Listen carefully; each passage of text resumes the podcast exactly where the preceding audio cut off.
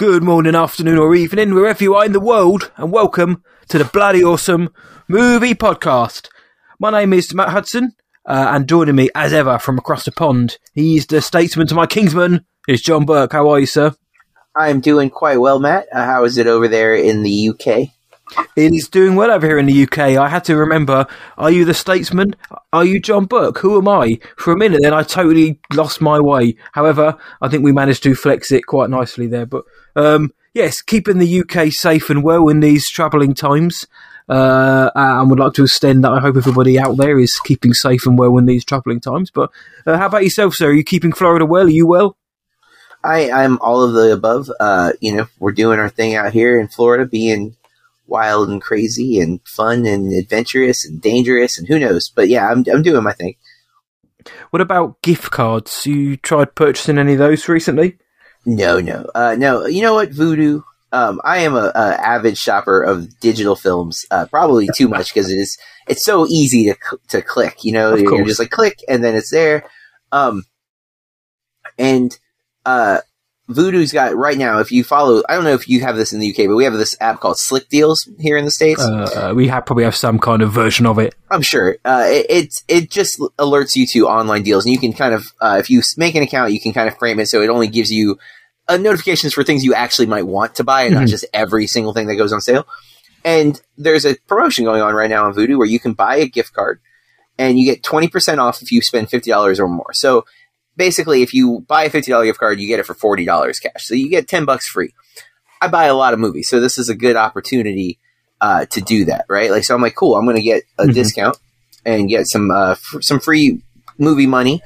And twice now, after trying to purchase it, it the purchase goes through, but then I immediately get a follow up email that they've canceled the purchase, returned the money, and I don't understand why. I don't know what I'm doing wrong. This is not like a gimmick. This is literally I had an email from Vudu earlier, and then I later got an alert from Slick Deals, and that was the second alert. I was like, you know what? This actually seems like a pretty good idea. Twenty percent is not an insignificant amount of a discount. You know, twenty percent is pretty good. Usually you'll see things like ten percent off or whatever. So getting a, a fifty dollar gift card at twenty percent off is a good deal. But it won't let me do it, so I'm a little frustrated. Uh, that just happened before um, the episode. I'm hoping to hear from Vudu to figure out why I can't make this purchase. That again, they are promoting, they are emailing out, and I'm just like, I don't know what I'm doing wrong. Um, I, I shop at Vudu all the like way too frequently. It is a regular place that I visit to buy movies. Um, it is my preferred location for buying digital films. Um, I like that it is not you know sunk into like if you buy movies on Apple you're stuck with Apple. Like it has to be Apple outside of the movies anywhere. Where Vudu, like you can watch on almost any device. Like there's almost no no uh, lack of support when it comes to Vudu. But uh, but yeah, how, how, about you, Matt? Well, I was going to say, imagine not re- realizing the name John Burke and thinking, hold on, that's that fella from the BAMP.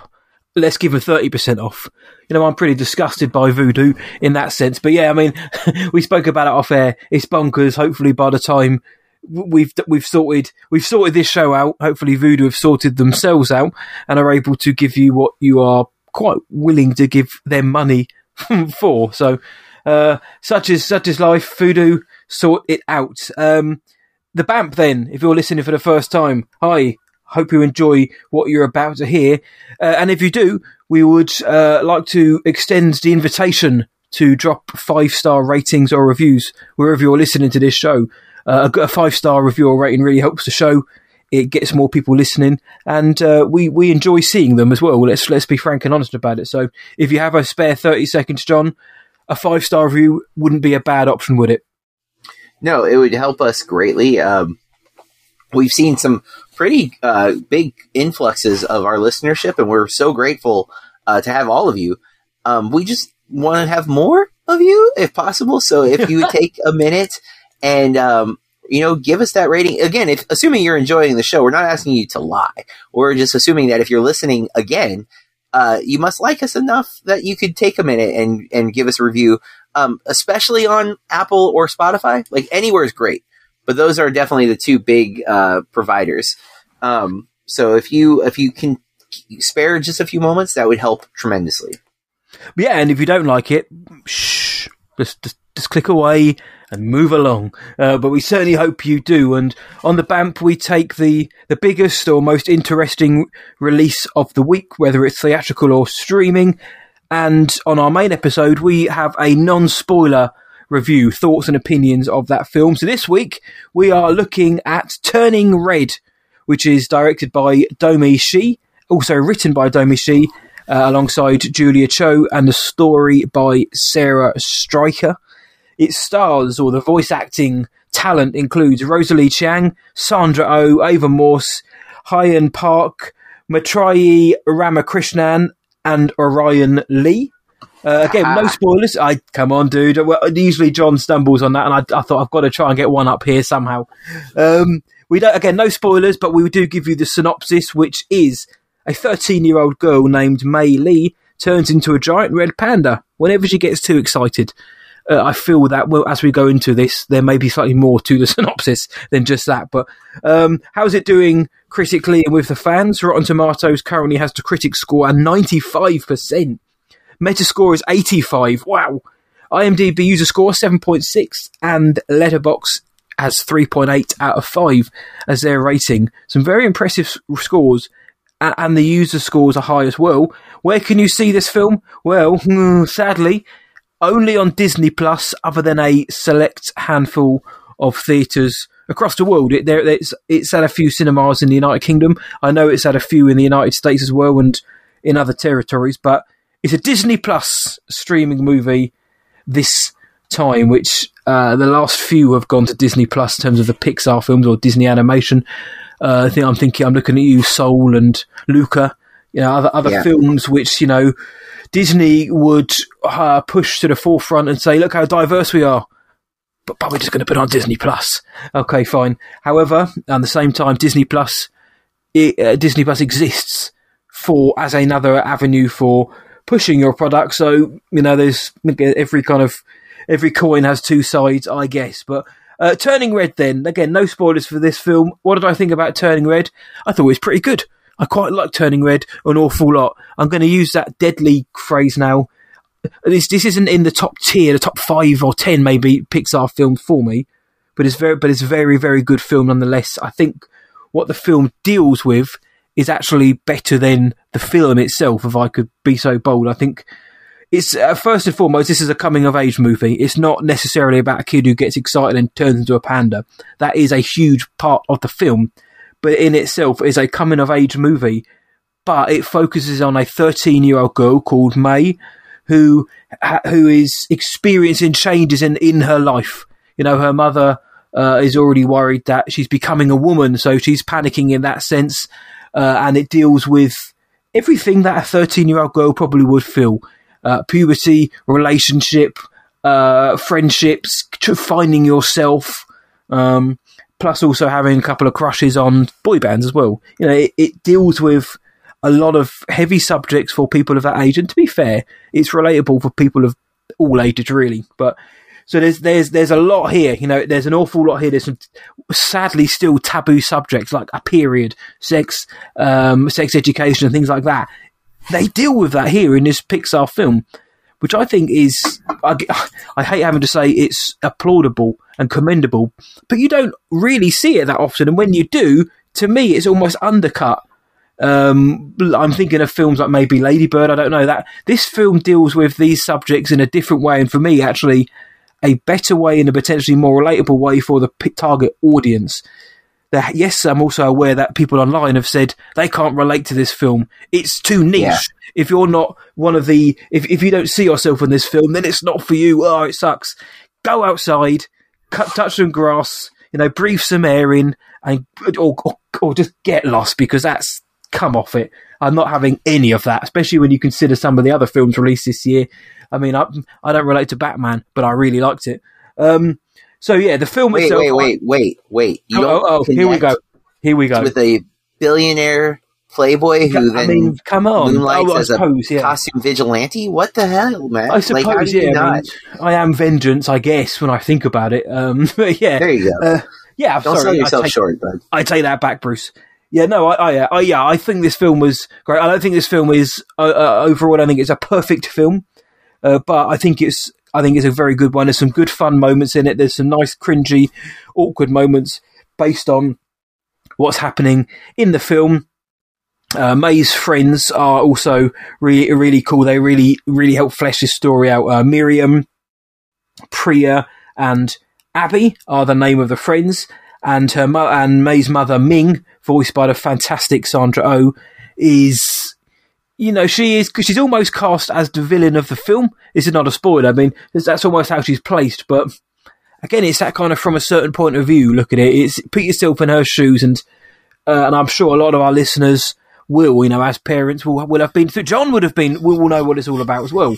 So there is that relatability on that side as well. But I think I think what Turning Red is actually, you know, the message it's saying is like is so so so important, and I think kids watching this can get an awful lot about that. It isn't just you know the themes of menstruation, puberty. Uh, it's it is also being accepting who you are. If you are that kind of strange, quirky kid, as they call themselves in the film, own that. You know, don't don't conform because the world tells you to.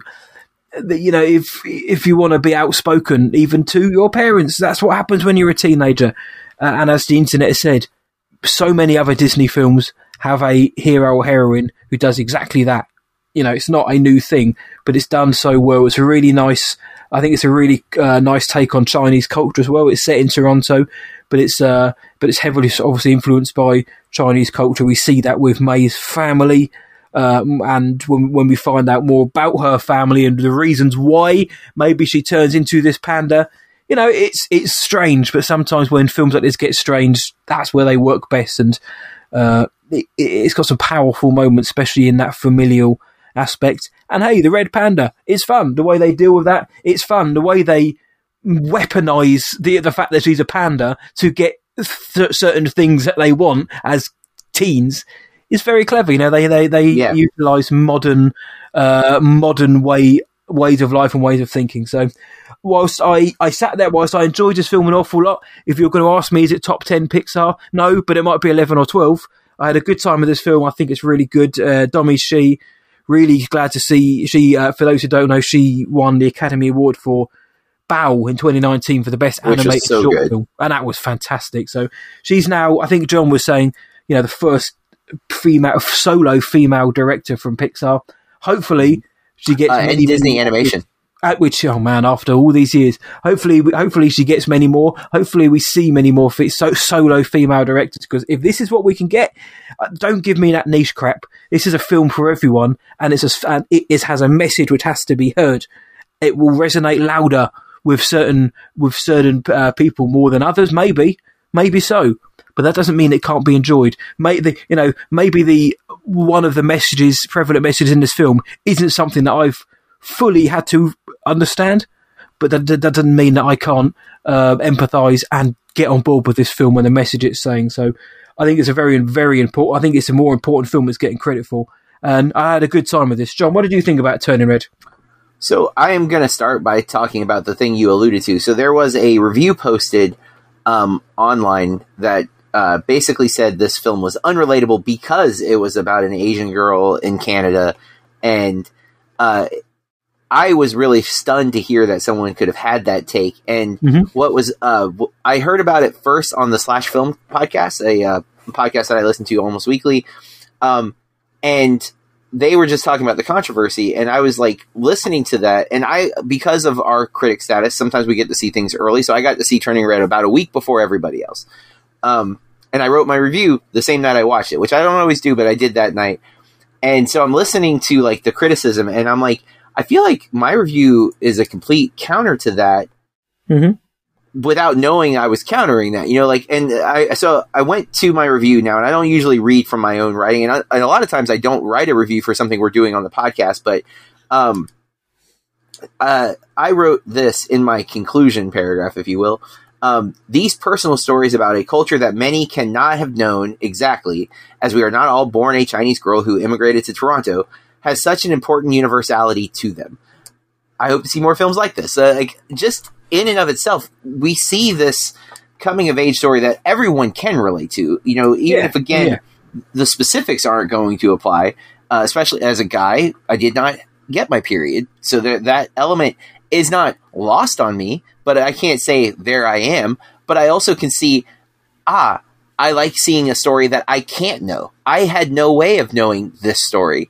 Um, that's one of the things I love about film. And uh, Ebert n- known there's a quote about uh, movies are empathy machines, and that is hundred percent how I view film and how I teach film. That it's a window to the world. We can see things that we would never have the opportunity to see otherwise, because we can literally become someone else on screen and see through their eyes and see through their perspective. And we need more stories like this because if we only have white male stories as our protagonists and as our heroes is a very limited perspective and experience that we have had of the world. That said, these specific things do have themes that run into all of these stories. Coming of age stories have a certain technique to them. Uh, we get the friend groups. And what I loved about this film so much was I thought every character had so much depth, even if they were subtle in their, their depth, they yeah. had agency. They had a purpose. They existed um, within reason. You could tell they were based on probably actual friends of hers. And if not, she's just a tremendously talented writer who was able to craft characters who have some essence to them. I vote both.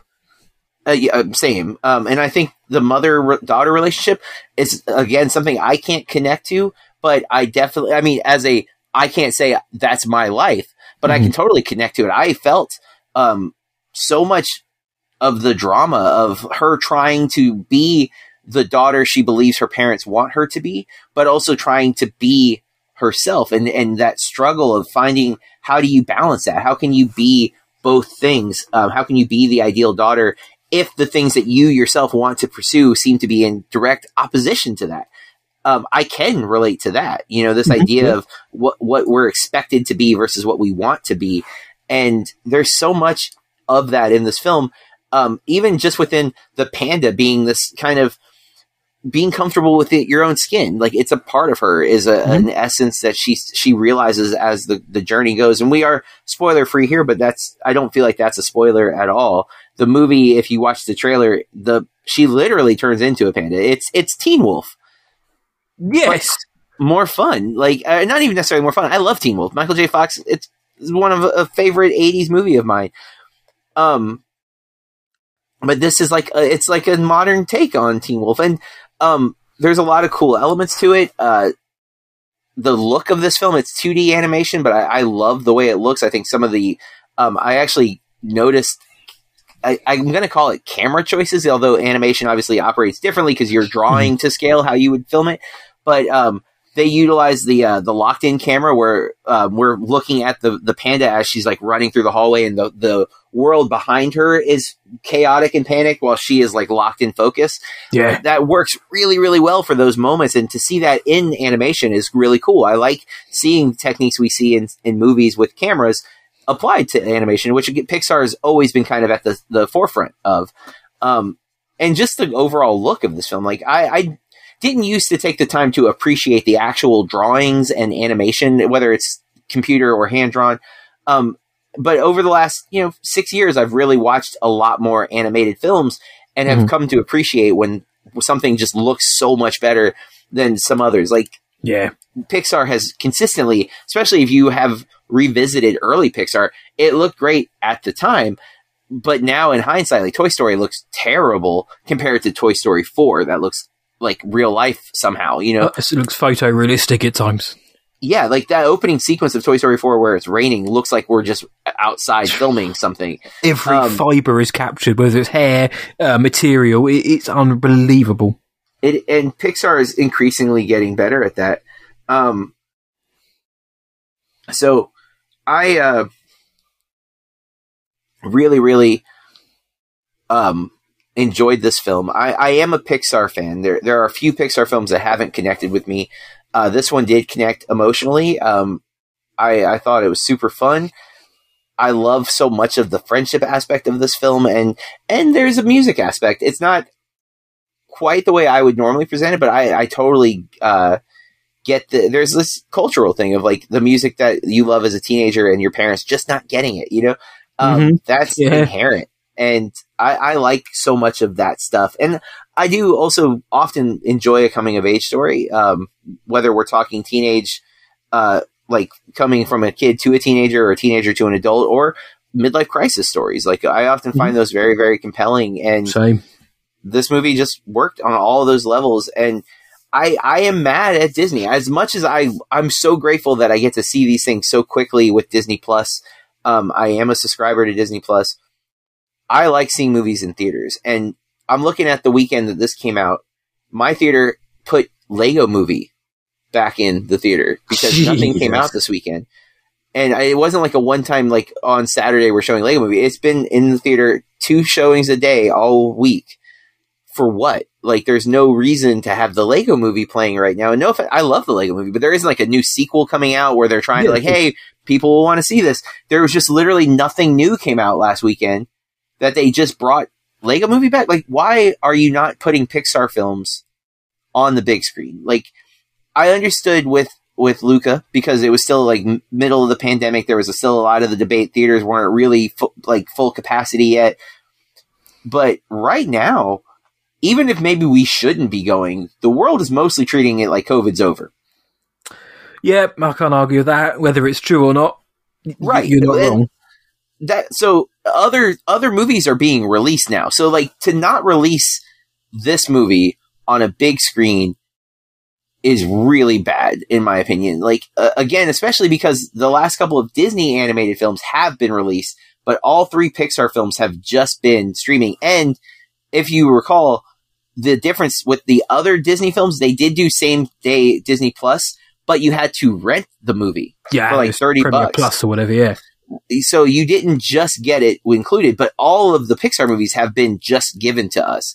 Again, grateful. I'm not asking that they take more of my money, but it does feel like Disney's like drawing a line in the sand of the of like Pixar's less than.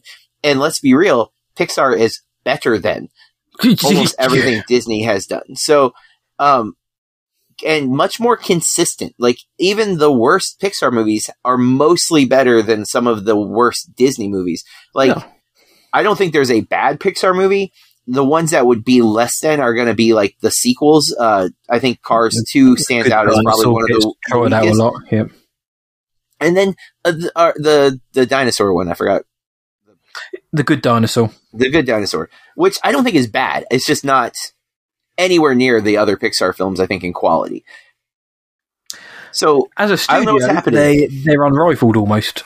You know, to, yes. I think as a for consistency, and I mean every studio out there for consistency is fantastic. Uh, and and for Disney to just it, now now that you've quantified it like that by saying that you know they could have released it in theaters, but instead they re-released the Lego Movie, which is also I know it's not Disney, but it's an animated film still. Um, you know, this film. I mean, this film has been it's been playing at the El Capitan in Hollywood for a week. Wow, mm-hmm. it's been playing in some showcase cinemas in, in the UK in the, in the US, I think it's actually actually had a special screening a couple of weeks ago in London in the UK uh, before the premiere in the states. Yeah. But, um, it, it, where in the world, in the territories in the world where they don't get Disney Plus, of course, this is getting a theatrical release. But you do kind of wonder, you know, what are they not seeing? What what are they kind of, what merits have they attributed to these films that they look at and think, yeah, that's not going to do well that's not going to sell well. Now, of course, everyone's going to come at this question with varying, varying, varying ideas of which I'm not even going to attempt to get into.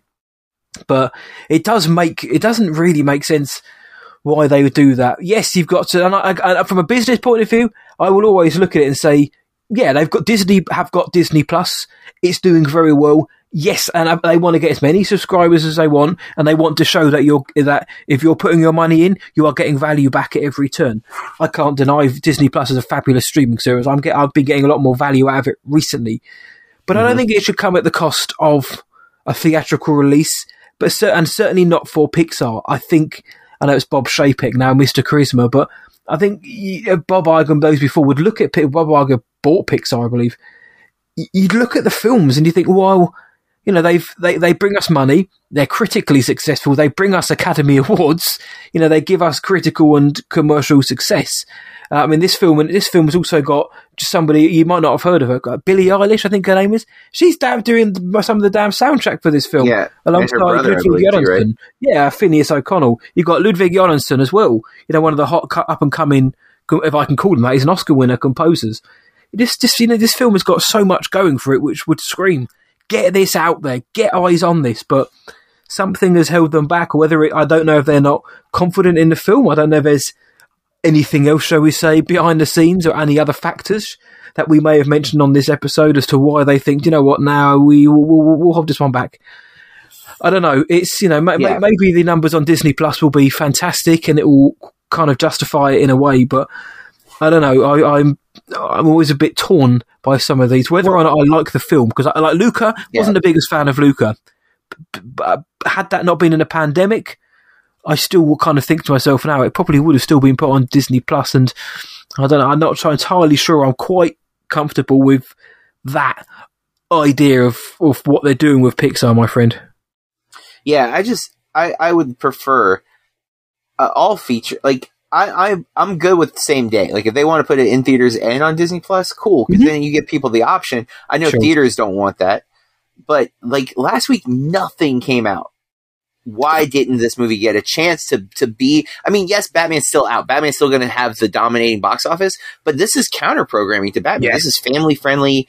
You know, mm-hmm. teenage animated film. It's going to have its own audience, and I bet the um, cinemas would have liked to have the choice themselves to have put this on this week. And again, that's why the only reason I can think why they picked the Lego Movie at my local theater was to have some family friendly programming available. Yeah. Because Tap into Batman, fine yeah, our county is not on spring break, but some counties are. So that's my assumption is that like theaters are kind of balancing. Like parents might want to take their kid to a, a matinee, but if there's no movie, but here's this great movie sitting right here, free on your TV.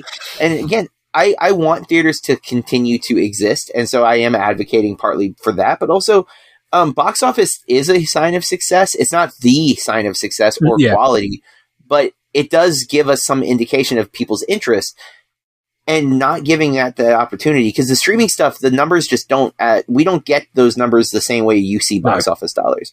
So there's a lot here that I just, I, I don't want this to be a trend because that the other question, do they start cutting the budget off of Pixar? Do they start, you know, letting oh. people go? Does Pixar get phased out and it just become Disney animation? And maybe that's okay, but maybe it's not. And you know, we already have seen so much brand adaptation um, by Disney that we're we're seeing these changes into like you know we we just got announced that Deadpool three is going to happen.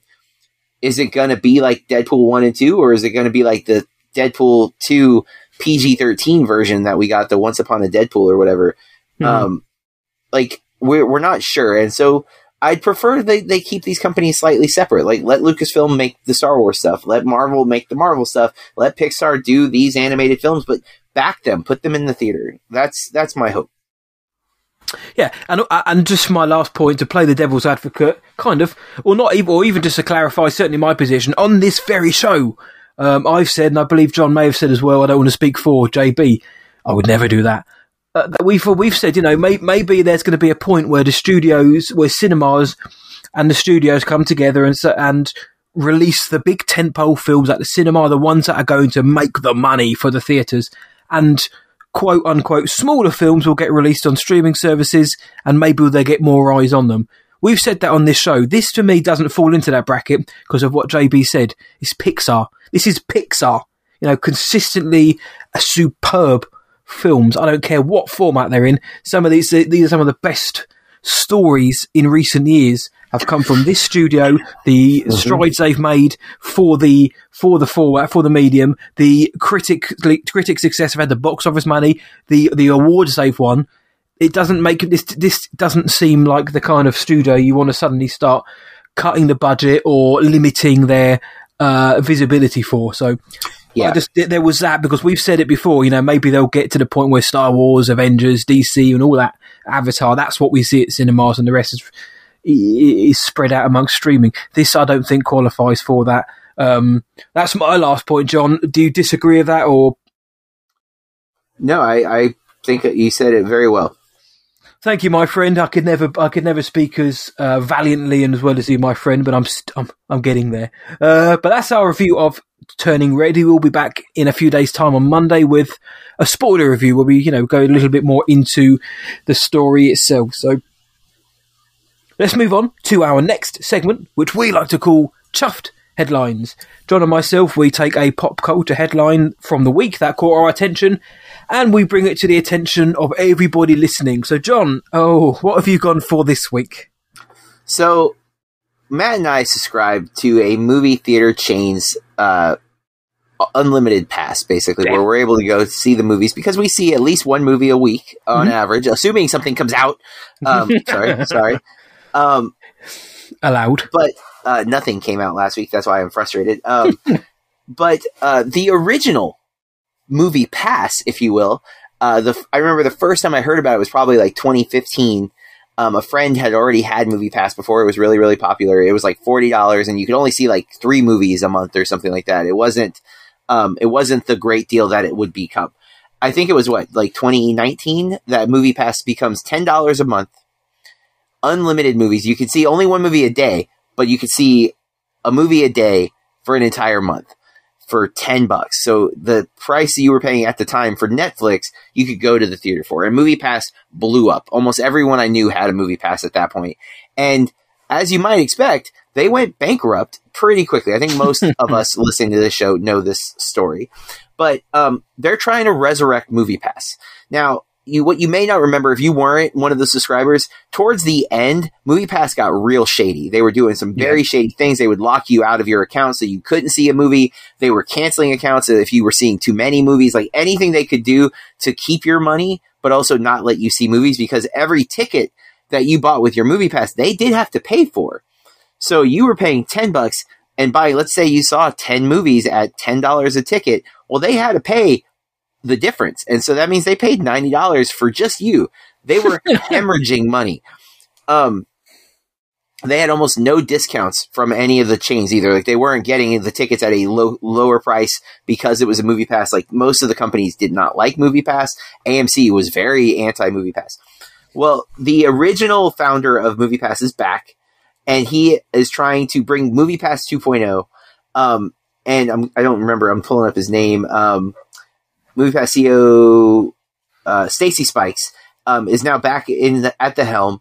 Uh, he had he had sold MoviePass to two different CEOs. If you want to read the whole article, I'm not going to get into all the details of the article, but the big change is when he was no longer with MoviePass, he had another idea called pre-show. Mm-hmm. And pre-show was building this facial recognition technology where you could watch ads and earn points, but the app would know if you were watching the ads Jesus. or not so it would like basically if you're if you looked away the ad would pause. So you couldn't just hit play and walk away and you know rack up points. You had to actually watch the ads which i mean that seems fair but here's the problem to me. In this article the interviewer asks him um, doesn't this seem dystopian? Doesn't this idea of this ad that knows whether you're watching or not seem dystopian? And his response is what bothers me his response was we're already in dystopia. So someone so asks you, of, yeah.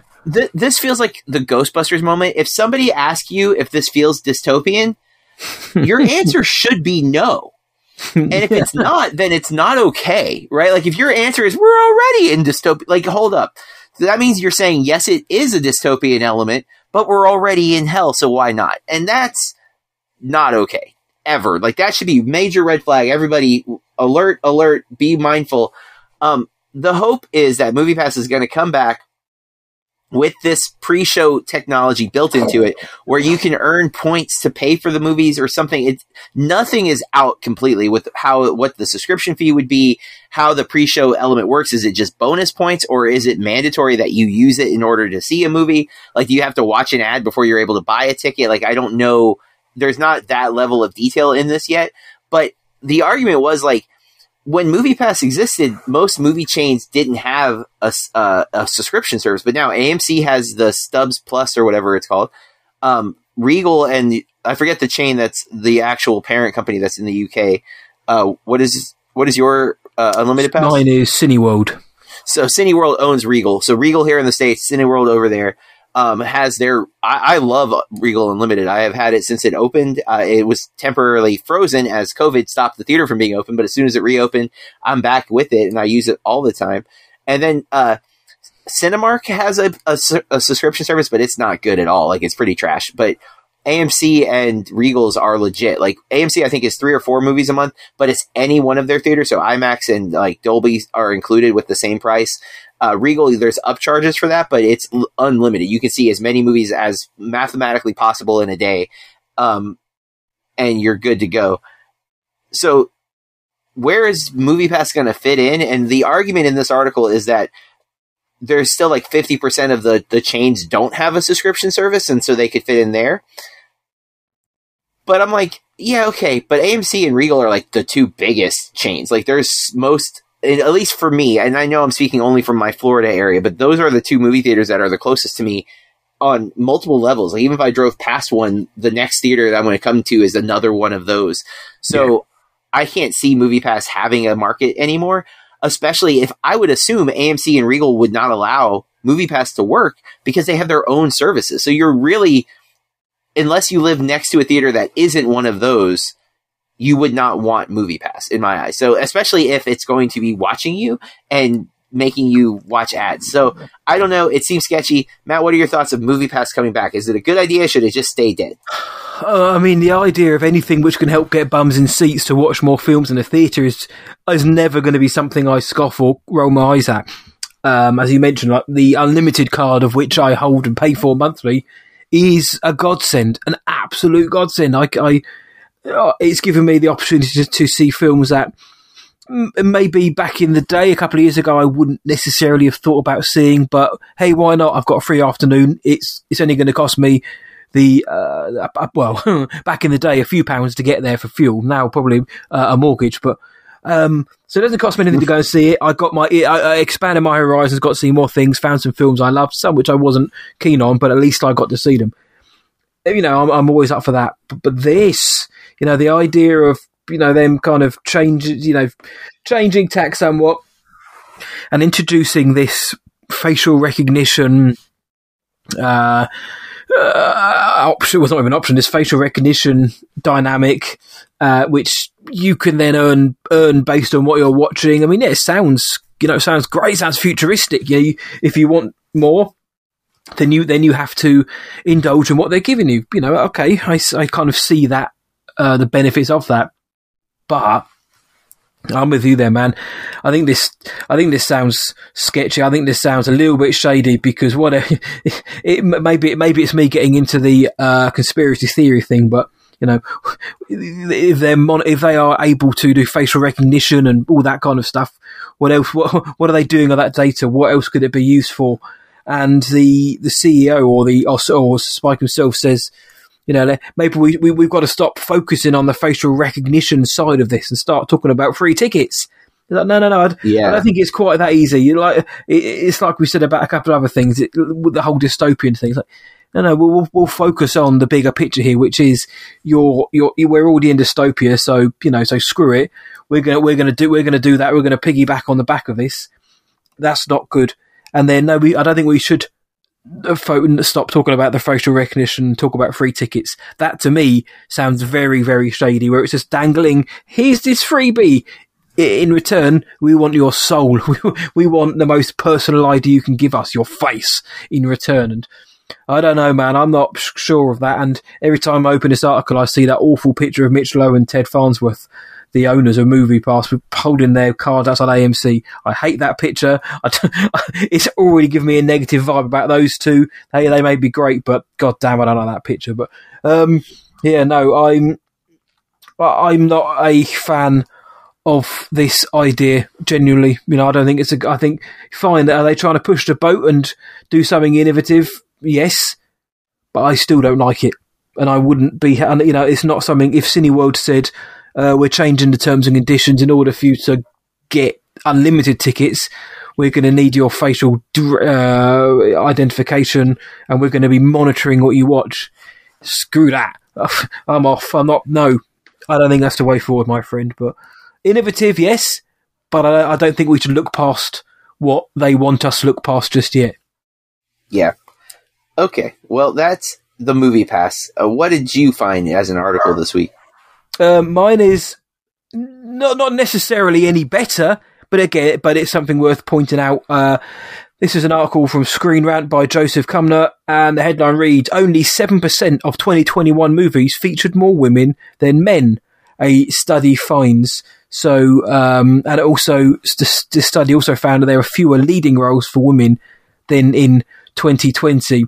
The article is basically, it basically says whilst we've seen a lot more of a push for greater representation and diversity across the board behind the camera, you know, we're getting a lot more, uh, women or marginalized people working as, as directors, as crew on films the opportunities are there in front of the camera. Somehow in 2021, actually, the figure the we, have regressed somewhat, despite there being such a huge push or belief that actually we're making great strides.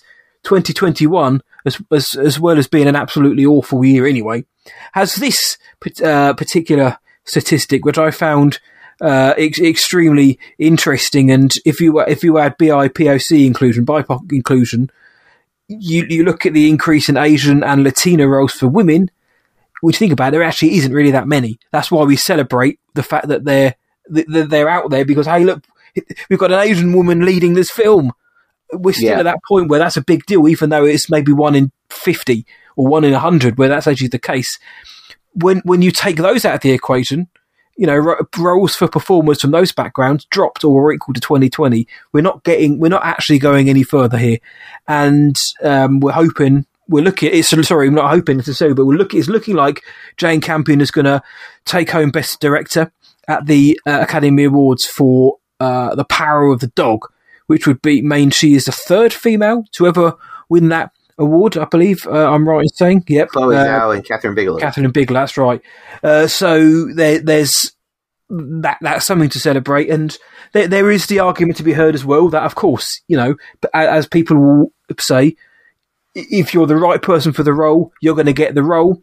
Uh, we are seeing now a change in that. That yeah, you, if you if you are the right person, but let's maybe widen the criteria for who the right person may be. We are seeing that, but I found it interesting to see that actually, you know, the figures have actually gone down when in a time where actually this, it's more of a celebratory tone in certain circles where it actually looks like we're making strides, but in reality, we're still in the same position, JB. Uh, yeah, I mean that's it's such a a push um, to change it. You know, it's there's so much uh, I actually so my my student desks are aligned in groups of six, right?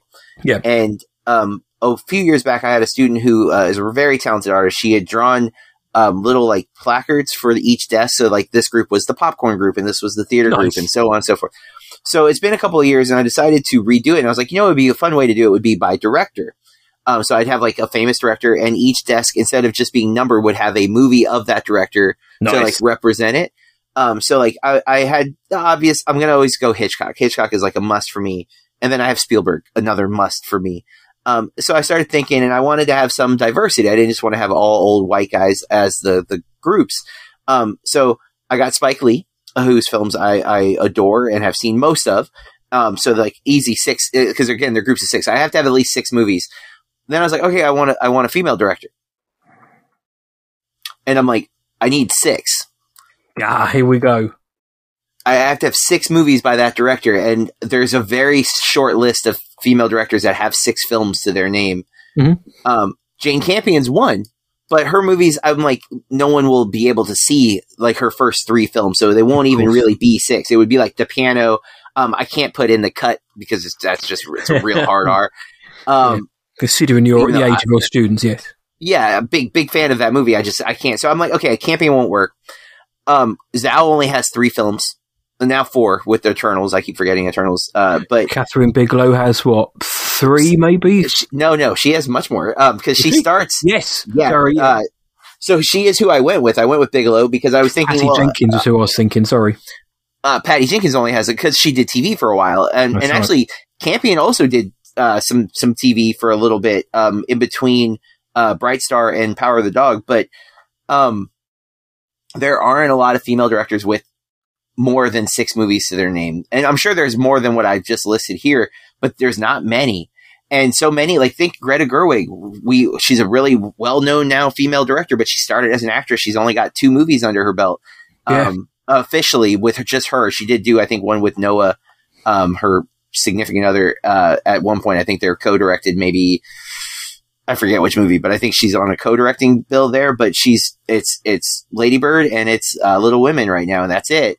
Um, Olivia Wilde so is she's done Booksmart, Wake Up, she's got Don't Worry, Darling coming out. Yeah. But, So uh, we're seeing a push, but that's to my point. Uh, this 7% is not surprising, but it's, it is moving forward. It's just, it takes a long time. Um, you know, and it shouldn't. I don't, it's, it's a shame, like we mentioned with Turning Red, that, you know, the first Disney animated film was 1937 with Snow White. Jesus. So almost 100 years ago, like I know it's, it's closer to 90, but you know what I'm saying? Like it's, we're not far off from 100 years and the first female credited director, solo credited director is Is here. now. And if you want to go, well, then you're saying solo. So that means, that means a long time ago there was a co-director. Oh yeah, a long time ago when Brave came out, hmm we had our first female co-directing credit on an animated film from Disney slash Pixar. So yeah, you know, it's not been that long that we've started to see this push. And again, I'm not saying that men shouldn't have, you know, the, the opportunities. I'm saying let's give more opportunities to filmmakers. Let's get more movies made. You know, we don't. Every movie doesn't have to be a hundred million dollar budget. Yep. There are some amazing films with very, very small budgets Spot on. Let's get some of these mid-level budget. Let's get these small personal stories made. Let's let it happen. The equipment is so much more readily available than it used to be. Let's give more opportunity for more voices. That's what I'm advocating. I'm not saying silence a group. I'm saying empower more. Let more people get to share their stories and share their visions and give them the means in which to do it. Um, It's spot Because- opportunity is the word. You've, you've hit the nail on the head, my friend. It's not Exactly. pu- it's not pushing one group of people out or saying, well, you know, we did actually give this job to a man. We don't want that anymore. It needs to be a woman. Nothing to do with that. Nothing to do with that at all. It is it is the opportunity. It's what it's wide. It's opening the doors. It's it's it's making sure that everybody gets their chance to tell their story, or at least their chance to pitch the damn story. Where we know historically that has not been the case because the figures don't lie. Um, and as we and we're seeing, you know, we now I think what took me by surprise with this um, headline was it just seems to be because we're getting so many great films directed by women in the last couple of years that it feels like Yeah. oh yeah man we're seeing we're seeing more and more actually in fact maybe we're not but the quality of films for the most part Wonder Woman 84 I'm looking at you. The quality of film for the most part is very good. And you know nobody gets a pass regardless of who they are the film's good the film's good. But it's ha- it's having the opportunity like JB said and historically that hasn't always been there. Yeah, I'd say let's uh let's give room for all these different ideas and stories to be told. That's right, and hopefully some of them come from uh, John's uh, students as well, because hope is so. the greatest films teacher out there. I do what I can, sir. I do what I can. Good man. I was waiting for you to triumphantly say, "Yeah, damn right I am." But John is a very humble chap, as you have if you haven't worked out. So, uh, moving on then to our next segment, which is media consumption. The movies, TV shows, streaming, video games, music, podcasts, which we don't steer. Uh, anything that we've used to pass the time in a pop culture sense since the last episode, we share it. So, John, what the heck have you been checking out this week? Well, Blank Check uh, finished the Jane Campion series last week, so this week they did their version of the Bampies. I guess you know, uh, give them credit. Not as Their- prestigious. their awards uh, program. Um, and it's a long episode, of course. Uh, they do it a little differently. They do basically like their top five for each Mhm. category. Um, we do that for our, our best picture, but we don't do that for every category because I, I feel like it gets a little long winded. And as Behind much the as I love scenes, we probably do it individually, but when we For come sure. to, when we come to bat, it's this is the winner. and I don't dislike it, but I do get I kind of get lost it at the end of their episode. I'm like, I don't I don't know what their number their picks were for any of the things because there's just so many things talked about, which is great because I like a lot of the movies. But for me, I've I've seen most of the movies, so I'm not walking away with like, a, oh, I have a new watch list. You know what I'm saying? Like, there's one movie that I didn't see with Mia Wach- Wasikowska. Um, I think something Bergman Island, maybe. Um, that I had, I was, it wasn't even on my radar, but they mentioned a few times. Um, and so now I want to watch that. Um, yeah, uh, Bergman Island is, that's it. Uh, Vicky Krieps new movie. Tim Roth is in it. Um, directed by Mia Hansen Love. So that's a movie I need to watch, but I, I literally wasn't even on my radar. Um, it's on Hulu apparently, so that's going to be easy to watch. But, uh, anywho, that was what I listened to as far as podcasts go. I didn't really dive too much into anything else. I did listen to the slash filmcast, which I don't often mention, but I did catch some movies. Um, we're prepping for our next astrology episode, which I think we might be able to record next week. I want to talk to you about that off mic. Um, well, off air, I guess, because we we can't talk off mic. You live far away. Um, Night on Earth, though, is one from 1991. It's a Jim Jarmusch uh, film. Um, have you seen this? Uh, no, I haven't. I want to. So I, I'm a big Jarmusch fan, and I actually have been meaning to kind of hit some of his more obscure ones harder to get. Uh, Night on Earth is on HBO Max because HBO Max is incredible. I don't understand how they have so much cool content. Um, I didn't know exactly what it was. I knew it was an anthology film, but it's five short films all set around taxi drivers, right? But uh, it's not just that. Um, it's also five different cities. One is LA, one is New York, one is Paris, one is Rome, and I believe the last one is Moscow. Um, and so those last three shorts are in different languages. So go in knowing you're going to need to be able to focus and read subtitles. Um, I thought that was a really cool element. Uh, LA is Winona Ryder. So, uh, excellent, you know, uh, if you're a Winona Ryder fan, because this is mm-hmm. 91. So young at her prime, Winona Ryder. And then, um, my favorite one is New York though, because it's Giancarlo Esposito is uh, he's not the cab driver, but he ends up having to drive the cab, which is nice. I won't say why. It's just a really great. But and Rosie Perez is also in it, so like they're reprising. They're uh, they work together in don't um, sorry Spike Lee's film that I I know every other time I need it from '89. Do the right thing. Um, they're both in Do the Right Thing as well, which I thought was a cool kind of callback to uh, to that movie, even though they're not playing the same characters. Giancarlo is being big crazy Giancarlo Esposito because he's nice such a great. I love him in like everything. Um, but Night on Earth, interesting movie. It's not for everyone, but if you're if you're a Jarmusch fan, I definitely think it's worth checking out. Um, I caught a horror film uh, with Pat Healy. We need to do something. Um, dude, this, this, movie's wild. Uh, it it is it is very wild. I, I did like it. Um, I don't know if I fully understood everything that it was doing, but it, it's it's pretty crazy, and it's a good example of like making a movie on a very small scale, but making it impactful. Um, I caught the Adam Project, which I saw that you also uh, watched. Yes, sir. I really liked it. I'm a big Ryan Reynolds fan, so I tend to if he's if he's doing his snarky banter thing, I'm probably going to enjoy the movie. That's just something that's true. Uh, I, I'm not saying that's for everybody, but for me, Ryan Reynolds' humor just clicks. I find him endlessly charming, and I thought he was great here. But I also Mark Ruffalo continues to impress me, and I think he gives a speech in this movie that was so incredible. It almost doesn't belong in this movie because this movie is a goofy, fun sci-fi time travel thing, mm-hmm. and Ruffalo just delivers a crazy good monologue that like brought in the tears. I really enjoyed this movie. I don't think it's the you know we always say this. We don't think it's perfect. I don't think anything's perfect, but I, I can understand why someone may not like this movie. But for me, it hit a lot of my my checkpoints, especially again Reynolds' humor just works. Okay. Um, caught JFK for the first time. Here we go. I really didn't think I was going to sit and enjoy that movie, especially I'm looking at the three hour runtime, like, nope, nope. And I'm not a huge Oliver Stone fan. I'm starting to come around to like early Oliver Stone stuff. I think I do. Like, I like Platoon a lot. I have not seen Wall Street. Um, I know that's a that's a big gap for me that I still need to see. I saw Natural Born Killers when it came out, which I was far too young to see. I, I have not revisited it uh, to know if I can handle it. I didn't like it as a kid; it freaked me out. It's probably supposed to. Um, I love The Doors though, uh, which I did see much older. Um, and I always forget that's a Stone film until just now. But uh, JFK was just a huge gap. Um, it's great. Uh, it's it's wild how much of it parallels with the world we're currently finding ourselves to be living Sadly, in. Yes. Um, but uh, it's it's really good. Kevin Costner is great in it, although his accent definitely comes and goes. Like he's like, I'm I'm from New Orleans, and then I'm not, and now I am, and now I'm not, and it's like, all right, okay. Um, but uh, there's everybody's in that movie too. Like there's just like Dude. crazy levels of cameos. I was really shook to see uh, Gary Oldman um, playing Lee Harvey Oswald.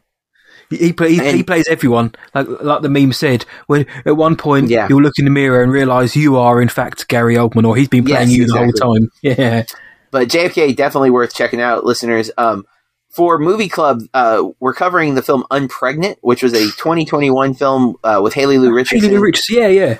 Um, it's it's it's more of the comedic take on it. It's I, I mentioned Plan B two weeks ago because we watched Plan B on Movie Club two weeks ago.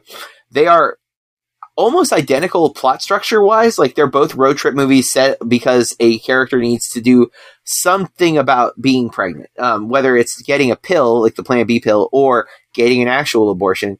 Um, there is a comedic tone to this, both films. That's not to say they're straight comedies. They would definitely fall into the dramedy uh, hybrid genre Mhm. because there's also real emotion. But it's um, the one cool thing though, while they're both you know two friends on a dynamic, the dynamic of the friendships are opposite. Uh, in Plan B, the friends are like best friends through thick and thin, um, and yet they they still have like these kind of secrets that they've kept from each other. Where this is these two girls used to be friends, but because of the circumstances, they now find themselves needing each other. And so it's a rebonding, a rekindling of friendship, uh, which is different than Plan B. So there is that like juxtaposition, but I've, it's a really fun movie. I do think I like Plan B a little more, but Unpregnant's definitely got some stuff. I think the road trip aspect gets a little more wild in Unpregnant though. Like it almost feels more like the movie Road Trip with some of the like, like, wow, this is insane that this is happening. Uh, and fun side note, Breckin Meyer from Road Trip is in this movie. So hey, Nice. um, weird parallel that I didn't mean to, to throw in there, but I just remembered it as I was saying it. And then uh, lastly, um, I can't say much about this technically, although by the time this drops, it actually will be off embargo. But I got to see Deep Water, the new Ben Affleck and um, Yep. Anna. Ooh, I forgot her last name all of a sudden. Anna. Armas. there, there it is. I was like, I know there's a day. I can't remember the last part. How Um, can De you Armas. I don't know, uh, but I, w- I won't say anything about it yet. But it is dropping on Hulu this week. Um, so if you have Hulu, you can watch Deepwater uh, there. Um, but that's what I've been watching. What about you, Matt? Um, I didn't watch Deep Water though. I did get an email uh, asking if I wanted to watch it, but um, I'd forgotten that was the Affleck De Armas film, as I said to JB off air, and I thought, oh, what a cheap sounding name that is! What a generic sounding film. I'm gonna, I'm gonna, I'm gonna watch that. Then I realised uh, when John said, I was like, I checked my Gmail, my account. Like, ah, it's probably too late now. So I will check that out when it does drop. But um, JFK uh, agreed with that, my friend. We'll, I look forward to talking about that on astrology, uh, probably in the next few weeks, next month. Looking forward to that. I uh, I've uh, listened to uh, a Star Wars podcast called Force Center. It's been going on for a long old time now. Star Wars fans will know it as the brainchild of Ken Napzok, Joseph Scrimshaw. Ken Napzok has been on the sessions, Star Wars sessions, which I do two or three times now. Uh, we consider him a friend of the show. Got a great, got a great beard. Not, not unlike John Burke. Um, but I've been listening to that, especially with the news that the Obi Wan Kenobi trailer dropped on Disney Plus. John, you know what I think about it. it. It doesn't take a rocket science to know that I was, you know, blown away by the trailer, specifically the music. Uh, what did you think of the Obi Wan trailer? Because it's a, you know, it's a big trailer drop this week. Um, I also liked it. Um, I, it definitely did more for me than the Boba Fett trailer. I the Yeah. Boba Fett trailer left me feeling underwhelmed, which so did the series. And the So- series, yeah. If that follows, this made me very excited. So hopefully, the series will also make me very excited. Um, there's been a lot of like information like coming after the trailer too. Like we've heard about this character's not in it. Um, this character is is in it or whatever. Um, I don't know, man. Like uh, McGregor really hypes me up for the series. I was uh, even from the get go, despite having issues with the prequels, still, Yeah. I always have been Ewan McGregor as Obi Wan is like the best. I love him. He's so cool. Um, so I'm excited to get to see him back in this role and hope. I, I, I just I still feel like they're they can't get past the legacy stuff, and that's what drives me crazy. Is I really do wish we could get some stories that don't involve the the original trilogy characters. Um, I just think it would be great. Yep, I hear that, my friend. I think we'll get there one day, but for now, I think this this trailer felt blockbuster. It felt cinematic. It felt like an actual film trailer to me, which isn't to demean Disney Plus, but what we're getting in this series is big screen stuff. And from what I know about it, it's going to blow the doors off. It's going to be a big deal. This is, but I enjoyed. I also saw the Miss Marvel trailer today, which I thought was pretty good. I also saw that, and I also thought uh, it looks pretty good. I'm excited for it. Yeah, pretty good. The Moon Knight stuff's do is exciting me because oh yeah, whilst I haven't look, you know, I haven't seen Loki, What If, the, or the other one, Hawkeye. I really don't want to watch Hawkeye, but only for Hailee and Florence. That's literally them, the talents they possess. But Moon Knight, Oscar Isaac, Ethan Hawke, that's that's good enough for me. I don't, I don't, I don't care anything else. That's good enough for me to what to to sit down. I think March 30th or whenever it drops and watch all of it just for those two. The power of casting. And I've heard that uh, you do not need to be up on all of Marvel to watch Moon Knight. Like, it's it's supposed to be kind of its own thing. And I do want, and again, you know, guys, I, I do, I will, will watch the Marvel. I will watch them. It's not because I don't like Marvel, but I have to sometimes. I watch the films, but I have to force myself to watch the series, even though I, I know they're integral. So I will watch them. But uh, yeah, Moon Knight is more down to the casting. Plus, the character seems a bit more mysterious to me and kind of seems like mm. he brings a bit more to the table than, say, a Hawkeye. Um, back to it. Uh, Star Wars Rebels, I've been watching that all weekend because, uh, rewatching, so I've watched it before, but it's on Disney Plus, and I was working from working this weekend, working from home, so I needed something to maintain me whilst I was busy typing away. So Star Wars Rebels, peak Star Wars at times, some of the best Star Wars storytelling, uh, and, uh, this isn't aimed at John Burke, but I've seen a lot of people out there saying, you know, it's a cartoon, it's animation, it's dispensable. No. So you, you look at someone like Boba Fett, hey, look, it's a lot of fun. Star Wars Rebels blows it out of the water, obliterate, it disintegrates what they did with the Book of Boba Fett for characters, family, storytelling, huge moments, canon building, lore. It's all there. It, you know, the first five or six episodes, get past them, the rest of it, top tier. Um, on talking about Boba Fett, I Robert Rodriguez was show running that he got some flack from lots of people, me included, and John, for his handling of Star Wars. So I went back to his latest cinematic release, Alita Battle Angel, to remind myself that you know what, Bob, Bobby Rod, he's good when you know when he's on form, when he's got his when he's got his hands on something which works. It's good. Alita Battle Angel. I remember we were both surprised at how much we enjoyed that when it came out. Yeah. Our BAMP review was testament to that. That's how long we've been going. Uh, but sorry, Alita Battle Angel, good fun. Event Horizon rewatched that. I picked that up on physical this week for um, about a pound, a buck fifty, um, and it's the Blu-ray special edition. I was like, "Yep, I've never seen that before. You're you're coming home with me." And I rewatched that, and I I think Event Horizon is, I think it's great. I think it's sorely underrated, and I know um, you've got uh, what's his name, uh, Milla Jovovich's husband, we'll call him, in the director's chair. But I think this is his best film for me, and I think Sam Neill's great, Larry Fishburne is great, everyone is really good. It's chilling, it's dark, it's it's grimy. The director's cut, the which is lost forever, lost to the sands of time, would have been an absolute kind of um, H.P. Lovecraftian trip through the senses. But I think Event Horizon, some dodgy CGI aside, is a really, really decent romp. Um, and I also saw the Adam Project as well, uh, dropped on Netflix uh, same day around the world. And yeah, I thought this film was decent. I thought it was pretty good. I didn't, I didn't love it, but I thought it was pretty good. I, th- I loved the, the clear, like, ambling 80s vibes. I know so many films go for that nowadays, but when they get it right, which I think the Adam Project did, it works. And I think it's kind of similar to like how Super 8 did a few years back. And you know, when they get mm. the vibe right, it just works. Ryan Reynolds is good. I think he's really good in this film. Actually, I think he's very good because he's Ryan Reynolds to a point, but at the same time, he's also, you know, he's a bit more of a dramatic turn to his role here. I actually think the the little dude, the dude who played Adam, the little guy, I think he was fantastic. I really think he was great, and we've had issues sometimes with kid performers, but I thought he was one of the best parts of the film. Period. Now, how he captured uh, elements of, let's just say, one of the other members of the cast I think he did that really well. I, I, you know, I just thought the antagonists were a bit, you know, they weren't great, uh, and that pulled me out a little bit. But I think the Adam Project was a decent mm. return for a Netflix film for a studio which we've maligned over the years sometimes for being a bit generic at times. You know, the Adam Project doesn't, you know, it's not anything highly original. However, you know, if you're going to take something which has been done before, at least do it well. And I I think the guys in the team over there did a good job. So um, the Adam Project seems to have got a thumbs up from the both of us. Uh, that aside, though, my friend, that is because I was working this weekend. And I didn't have much spare time. When I did, I was knackered. Uh, I didn't really get to watch as much or indulge in as much as I would have wanted to, though. You know, three seasons and a half of an animated series is quite a big undertaking. Next up will be maybe Loki, uh, but Moon Knight, I will be watching that when it comes out. So that's got to count for something, surely. Yeah, yeah, yeah. Why not?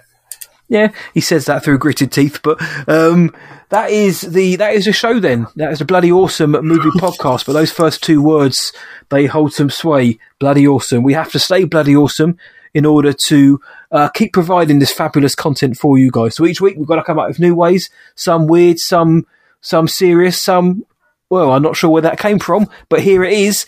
But what have you been doing this week to stay bloody awesome, JB? I got to celebrate with my yearbook staff uh, our success. Last week we completed uh, the yearbook, and nice. so uh, tradition before COVID was that we would have a pizza party.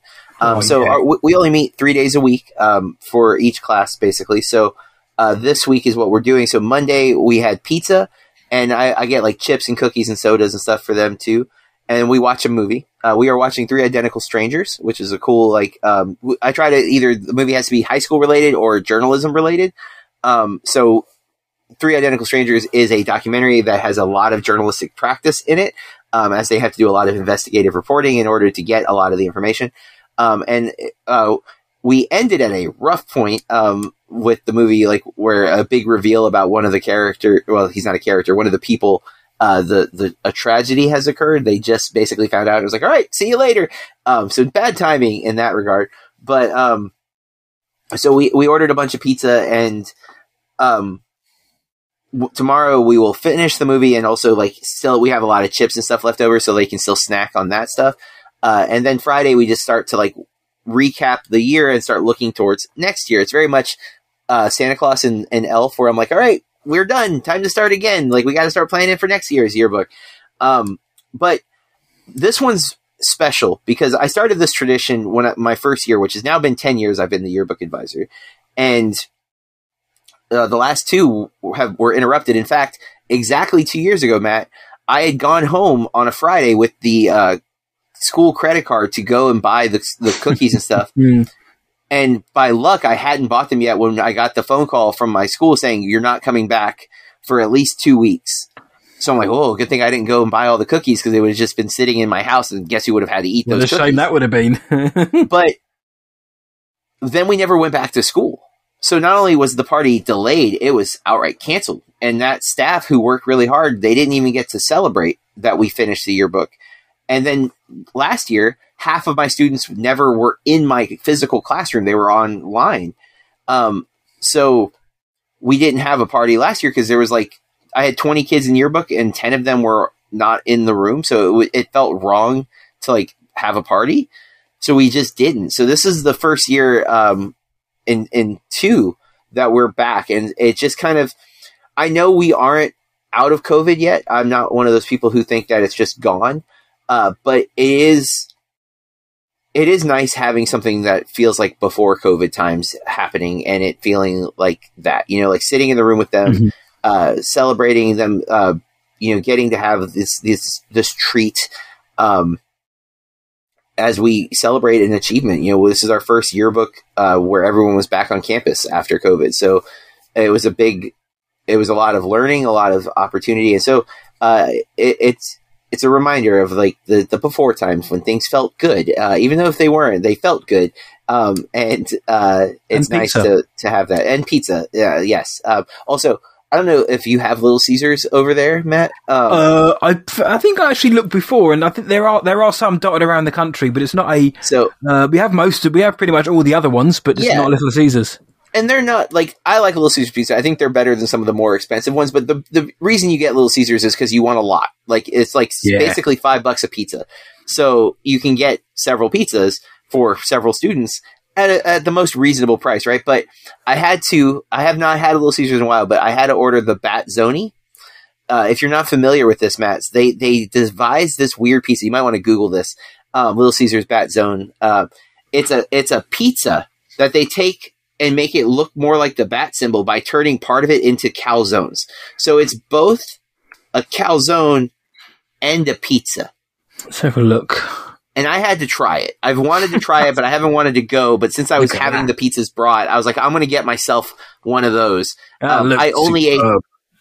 it, the calzone part was delicious. I actually the oddly the pizza part because of how they have to cut it, it just didn't hold up well. Like it didn't taste as good as their normal slices of pizza. Um, but the calzone part I enjoyed very much. Um, Mm. Was happy to finally try that. Um, but I again, uh, you know, that was how I stayed bloody awesome this week, celebrating with my yearbook staff. Uh, I need to know about you, Matt. What did you do to stay bloody awesome? I need to move to the States and have this annual pizza party, dude. That looks superb. Um, mine is slightly more low key, but the, and, it, and and kind of ties into the one what I mentioned up top. In you know where did that come from? Mine is simply hydration. I am, uh, well, I, in the tip to stay bloody awesome. I am bloody awful at you know keeping hydrated, which might sound a bit like oh how's that cool? Trust me, all I drink most days is tea or coffee, uh, the occasional fruit juice. Um, and that's it. Maybe uh, you know I, I cut down on fizzies and whatnot for the most part, but I never drink water because I think well if I drink a lot of water I've got to go to the toilet every hour or whatever. What a hardship! But I don't want to keep getting up and going to the toilet. That's where laziness comes in. Um, and also sometimes I think it doesn't really taste of anything. I don't want to. I don't have something that tastes of something, even though tea is just brown water, sad brown water at times. So I've spent the last week pretty much just drinking, other than uh, a Pepsi earlier on, and obviously tea and that still. But I've been drinking so much more water, and I feel genuinely so much better for it. People say, "Oh, you know, it it, it, it makes you more coherent, you know, cognitively. It, it, it can make you feel more awake, more alive, more refreshed. You sleep better. You feel more. You feel healthier." And I, you know, sometimes I think, oh, uh, do I? Because my body's water mainly, and I still don't feel any of that. But drinking so much more water, dude, I genuinely feel so much better to the point where I, I think it was, I don't know, because it was, I worked, you know, it's not a hardship. A lot of people do much more, but I think I worked seven days straight this week. And by Thursday, like the fourth day, I did feel bloody awesome because all I was doing was drinking water. Nice. I was waking up feeling better. And I'm like, you know, I could get used to this. Yeah, I'm going to the toilet five times more often, but I can get used to this. Now I just need to get back to my diet and gym exercise, and you know we'll get there. But um, little changes, my friend, little changes. Uh, I haven't really necessarily cut anything out as such. It's just bringing more in, and uh, I'm telling you, man, this waterlock is great, isn't it? Yeah, you know, um, I it's I was shocked to hear you say that you didn't drink water. Um, I I do drink a lot of coffee. Uh, I don't dive into tea, and I honestly the last Um, six months I have found myself drinking a lot more soda than I was. Like I pretty much cut soda out of my life for a Yeah. while. Um, I only drink diet soda, which I know people. Oh, a, there's a lot of myth to the diet soda thing. Um, but uh, and I do I do an, at least one energy drink a day usually, uh, especially if I'm working out. But um, I do I I actively carry like a refillable bottle of water, and we have those water filling stations. So I try. I think I'm hydrated. Maybe I'm not. I try to stay hydrated though. And uh, speaking of. I am I am bursting right now, so we should uh, start to wrap up because the bloody awesome is ready to, to exude itself.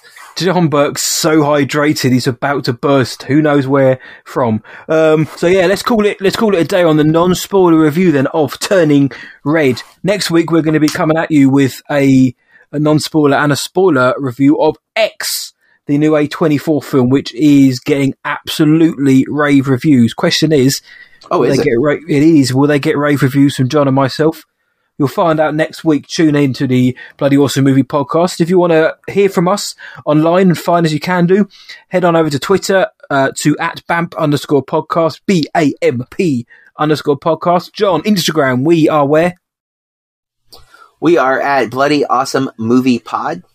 Should probably stop saying we around John because he needs one. Facebook or Meta, Bloody Awesome Movie Podcast. What I watched tonight across all the socials and Letterboxd if you want to uh, find me specifically. And if you want to find John, where can they? I am at BurkeReviews.com and at Burke Reviews on all the other social media platforms. Uh, and as we mentioned up top, a five star rating or review on the podcast provider choice would be so, so well appreciated. We can't tell you how much we would appreciate it and we would be honoured and we would, we would sp- spread our love to you. Uh, if you would just drop a five star rating review, if you've enjoyed what you've heard. So please do consider that if you have a spare 30 seconds in your busy lives. Uh, however, with that, as always, guys, stay bloody awesome. And keep watching movies. blood, blood,